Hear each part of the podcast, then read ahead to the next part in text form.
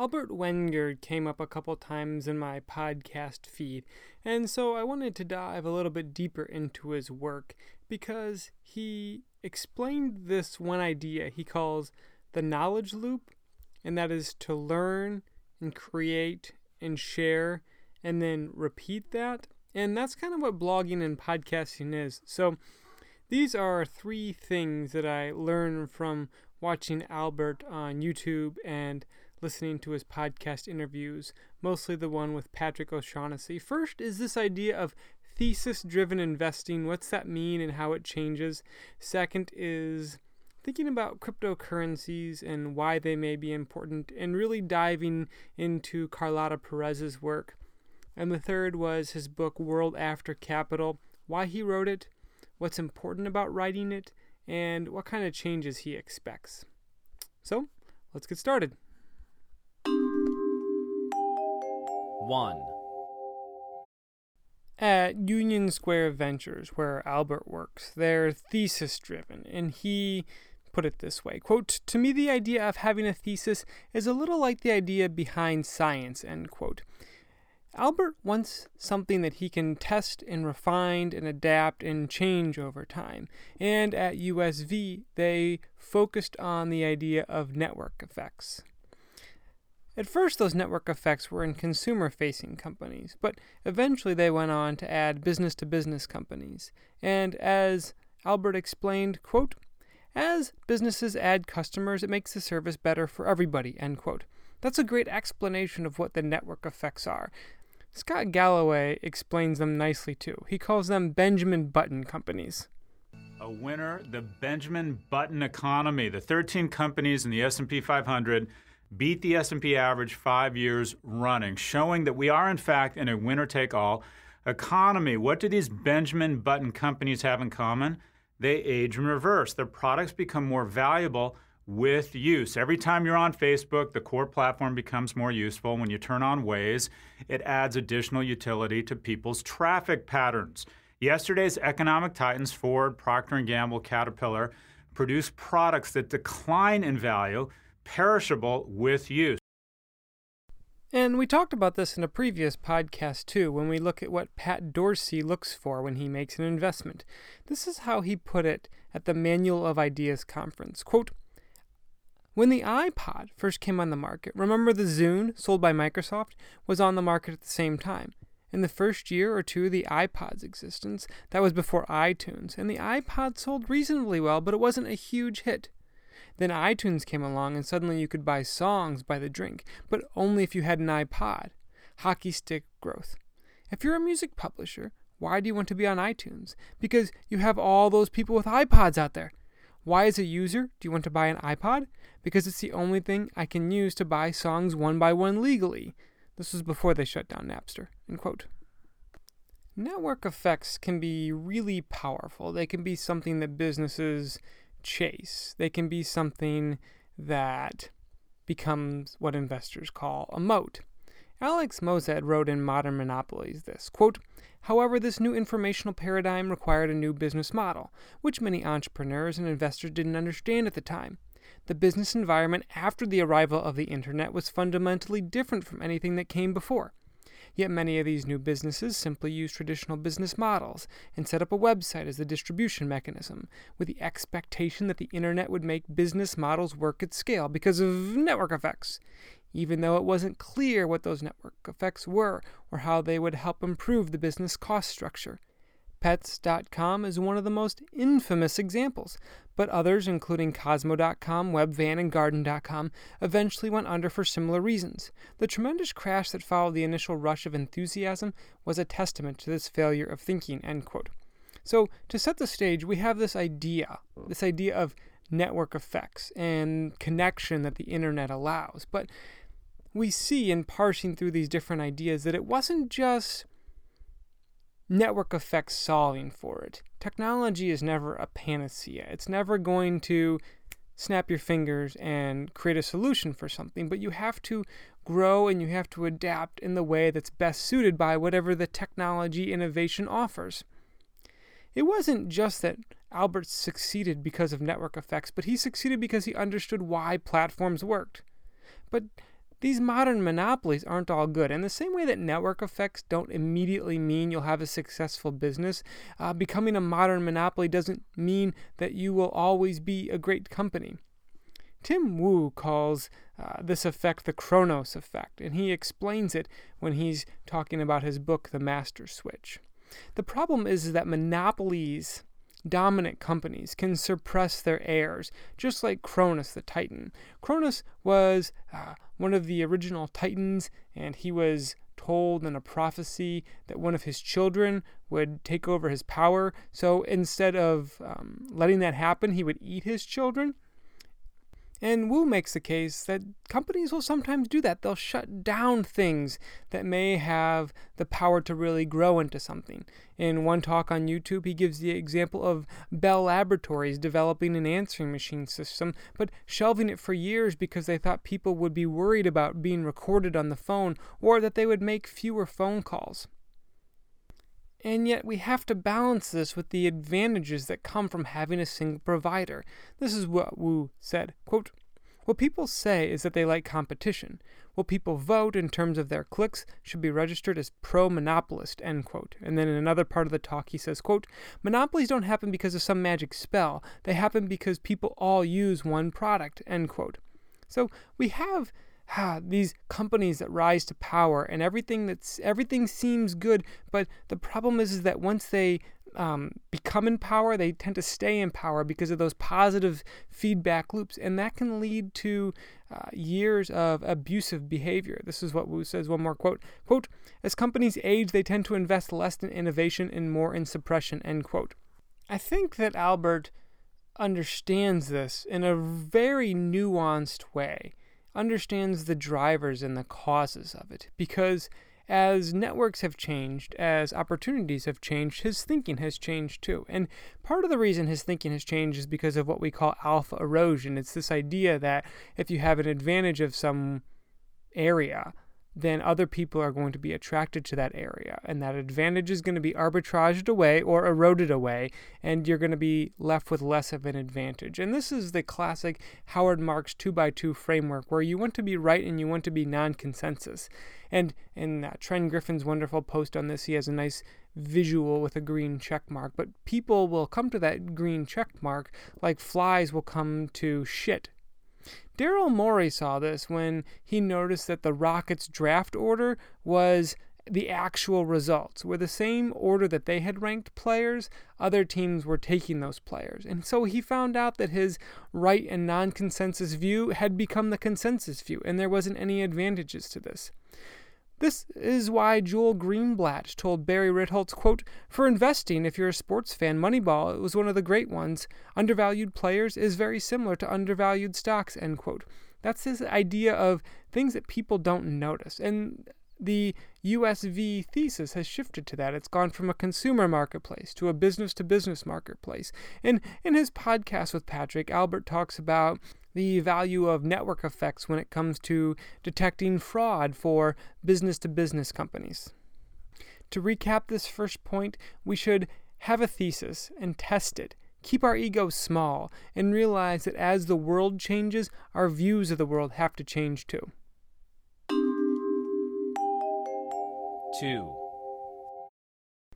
And so it makes sense that as the thesis changed for USV and for Albert, that it would land on cryptocurrencies, which are kind of an extension of network effects and platform companies. Wenger thinks it can be a better solution for the motivation and coordination issues. In a YouTube talk, he lays out the different ways motivation and coordination interact. For example, the state can motivate through fear or inspiration and coordinate through command and control. The market motivates through self interest and coordinates through price. Firms motivate through compensation and they coordinate through command and control as well. And if we have the networks and we have the blockchain and we can even have culture create new ways that motivation and coordination interact. And this idea of network effects and, and that connection with other people. He first saw this when he was in college. This is what he said quote, I remember walking home and thinking, oh my god, newspapers are dead tomorrow. Then of course it took 20 some years for that to actually happen, end quote. So he fires up the Mosaic browser and he goes online and he sees this thing that changes his point of view. He sees this new way to motivate and coordinate. And it took a long time for that to happen. And that's something that I'm starting to notice in these cryptocurrency conversations is that people think that it was going to change the world, and then five years later, almost nothing has happened. And it takes a long time for things to happen. Even though we can get our news and information immediately, it doesn't mean changes are always immediate and intense. Cryptocurrencies and blockchains and this kind of motivation and coordination is important to Albert because it decentralizes things. And he mentions the work of Carlota Perez. This is what he says quote, I believe Carlota Perez's thinking on these technological changes and how they result in financial bubbles is really very good. End quote. And so we should dive into Perez's work a little bit to understand what has influenced Wenger's thinking. In her book, Perez writes that paradigms are kind of how things work. At the individual level, we can see this in the accepted practice of getting into a car with a stranger you met on the internet. Every child of the 1980s is told not to do this, and most children of the aughts are encouraged to do so. There's this paradigm of trusting data and strangers and information and technology that has shifted Paradigms, Perez writes, is a propelling and a delaying force. Whatever is normal gets pushed ahead. This is what she writes quote, Paradigms are a propeller because they provide a model that can be followed by all, but its configuration takes time, about a decade or more after the Big Bang. End quote. Okay, okay, so what does she mean by Big Bang? She means these repeated technological innovations that change how we view the world.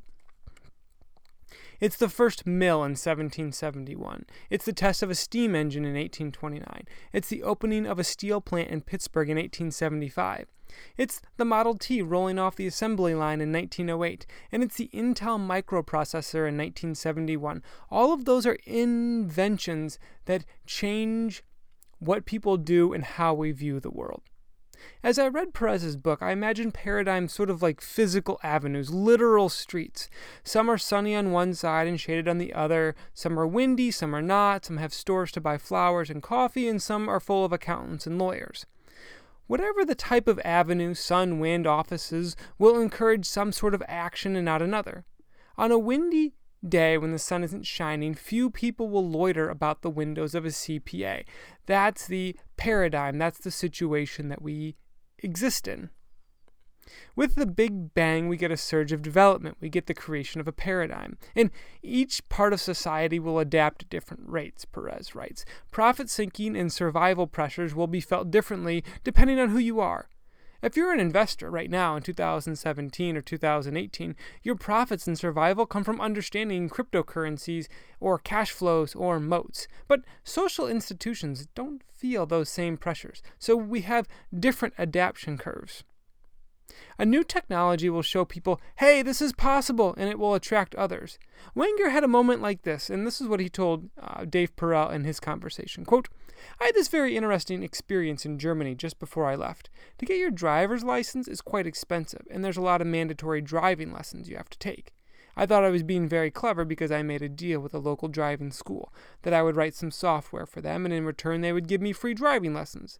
But what happened is the driving school took that software and turned it around, sold it to other driving schools. Oh, I'm such an idiot. I should have done that. End quote. So Wenger gets this idea for software further implanted in his mind. He sees that you can distribute this thing that's done for no additional marginal cost or very little additional marginal cost. So we have Perez explaining how different groups will take up technology at different rates. And uh, in another way to say this is it's the nerds on the weekend. This is an expression Chris Dixon wrote about way back in 2013. I couldn't believe study what the nerds do on the weekends was that old, but it is. This is what Dixon wrote. Quote, Business people vote with their dollars and are mostly trying to create near term financial returns. Engineers vote with their time and are mostly trying to invent interesting new things. Hobbies are what the smartest people spend their time on when they aren't constrained by near term financial goals. Today, the tech hobbies with momentum included math based currencies like Bitcoin, new software development tools like NoSQL databases, the Internet of Things, 3D printing, touch free human computer interfaces, and artisanal hardware like the kind you find on Kickstarter. It's a good bet these present day hobbies will seed future industries. What the smartest people do on the weekends is what everyone else will do during the week in 10 years. End quote.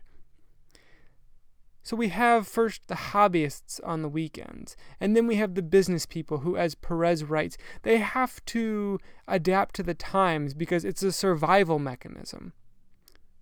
So while cryptocurrency is very interesting right now and lots of people are talking about it, it still has a long way to go before we figure these things out. In her podcast with Patrick O'Shaughnessy, Arianna Simpson added this quote, People laugh at CryptoKitties as a fad, but it's indicative of the fact that we have a lot of work to do on scaling, end quote. In his podcast with Albert, Patrick asked um, if Bitcoin was anti-fragile, and and this is what Wenger said: "Quote." My view is that when the dust settles, there will be a dozen or so protocols that matter. And to get to the ones that matter, we're going to have to try thousands, if not tens of thousands. End quote. But he says Patrick has a good guess. Quote, the zero knowledge position is that your best predictor for how long something will be around is how long it has been around. End quote. But each technological innovation, each invention, each of these paradigms that Perez writes about will have this point in the middle about regulation. And Wenger believes this is really important. He wants a safe space for cryptocurrencies to develop. He compares it to driving, where we had to figure out on what side of the road people should drive. We had to figure out what speed limits people should have. We had to figure out what shape and color stop signs should be. They weren't always red octagons. And so this is what Perez writes about this turning point, this regulation middle ground. Quote, the turning point has to do with the balance between individual and social interests within capitalism. It is the swing of the pendulum from extreme individualism of frenzy to giving greater attention to collective well being, usually through the regulatory intervention of the state and the active participation of other forms of civil society. What is held here is that this switch does not occur for ideological or voluntaristic reasons, but as, re- as a result of the way in which the installation of a new paradigm takes place.